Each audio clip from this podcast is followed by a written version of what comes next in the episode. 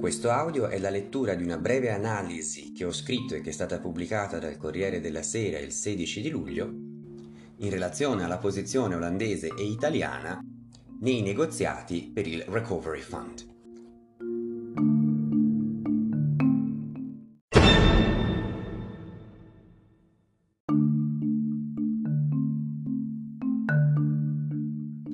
Se si compie lo sforzo di adottare una prospettiva neutra, non è facile scartare le diffidenze del governo olandese verso quello italiano e del sistema Italia nel complesso. In estrema sintesi, un paese con governo e maggioranza stabili, un'economia non piccola ed assai prospera, un bilancio in ordine e pochi debiti, fatica a valutare serietà, costanza e impegno di un altro paese dove da dieci anni circa governi e maggioranze non durano che qualche mese. Il governo centrale è in ogni caso debole e ha una scarsa presa su territori ed istituzioni, l'economia è enorme, too big to fail, ma la crescita reale è in stallo dal 1994 ed il bilancio dello Stato è sì in ordine da 20 anni, ma 70 miliardi l'anno invece che in servizi per i cittadini vengono spesi per pagare interessi di un debito pubblico fuori controllo. Tutto questo nella drammatica prospettiva che vede l'Italia nel 2050 contare diversi milioni di abitanti in meno ed allora avrà semplicemente troppi vecchi, a quel punto me incluso. Voi dareste, donare o prestare senza interessi a 30 o 50 anni? Il punto non cambia.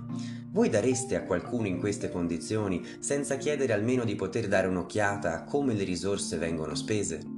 È inutile mentire ed illudersi.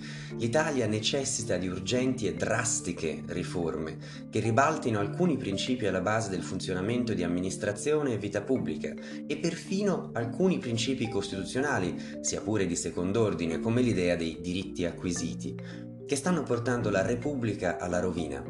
Tuttavia, per poter avviare il percorso necessario a ridare una dignitosa prospettiva a 30 anni al Paese, è necessario prendere coscienza di quanto è grave la malattia che lo affligge. E bando alle ciance, così navigando è un affondare lento ma certo, mentre ogni 4-5 anni cerchiamo di tappar falle nella chiglia della nave con rotoli di carta da cucina, mentre si caccia via l'acqua imbarcata con un secchiello da spiaggia.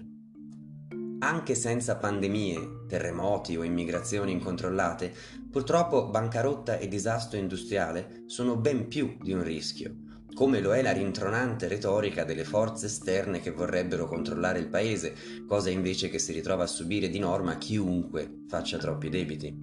Tale presa di coscienza, tuttavia, manca del tutto Soltanto fino a qualche settimana fa il Presidente del Consiglio, al quale si perdona molto nell'amara consapevolezza che ogni alternativa sta come la brace alla famosa padella, andava ripetendo che gli Eurobond sono l'unica via e notare come questa frase sia oggi sparita dal repertorio di Palazzo Chigi, confondendo l'Unione Europea con un matrimonio indissolubile piuttosto che un'associazione tutto sommato libera, vedi Brexit che, per quanto difficile, sta avvenendo.